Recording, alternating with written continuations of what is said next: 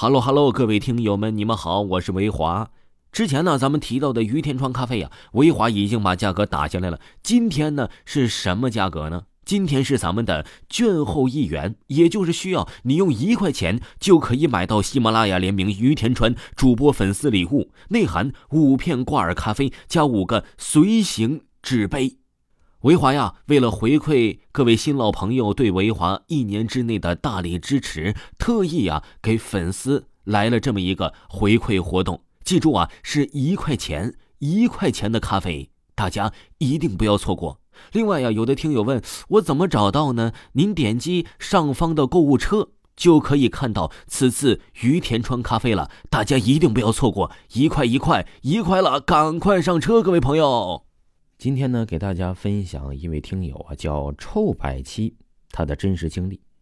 他说这个故事啊，是我听从小啊外婆说的，也不知道是不是真的，还是吓唬我们这种喜欢去串门的小孩儿小学的孩子呀，放学回家早，就喜欢同学之间串门去玩儿和往常一样，甜甜今天和自己的同桌小美约好一起去小美家写作业。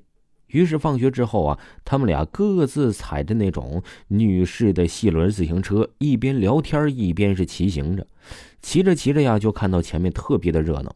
原来呀，是前面有一户人家在办丧事甜甜经过了，就往那房子大堂里面看了一看，一口黑漆漆的棺材摆在了大堂中间，一大群人呢是穿的白的、红的、绿的寿衣围在那里，哭的哭，聊天的聊天。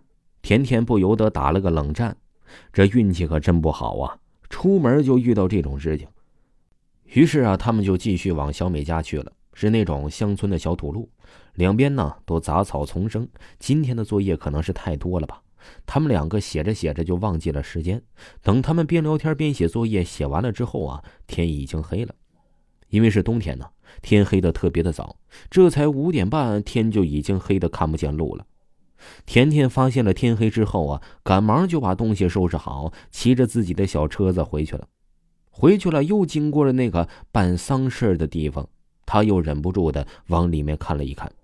里面那穿丧服的人熙熙攘攘，坐在小凳子上耷拉着头。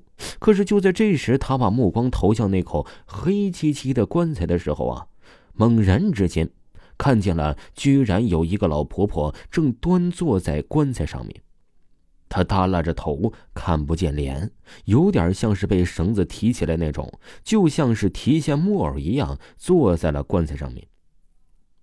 甜甜顿时惊出了一身冷汗，心里想到：怎么那个人还坐在那上面呢？下面的人都不管管吗？然后啊，也没多想，就继续赶路了。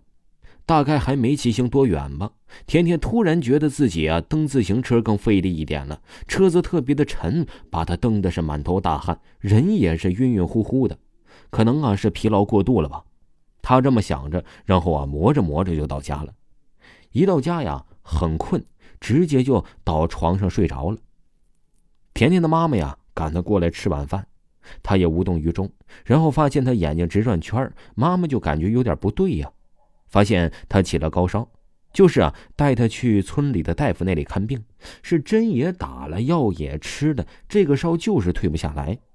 然后小诊所里隔壁坐的一个老奶奶呀，就提醒他妈妈去去找那个村里的黄婆婆看看，是不是中邪了。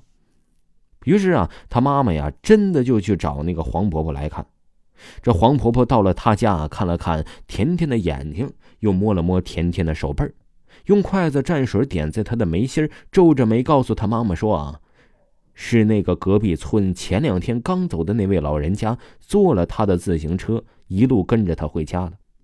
然后结局啊，就跟其他的一样，那黄婆婆做了一场法事，请走了那位老人家。然后啊，甜甜的烧就退了，身体也就恢复正常了。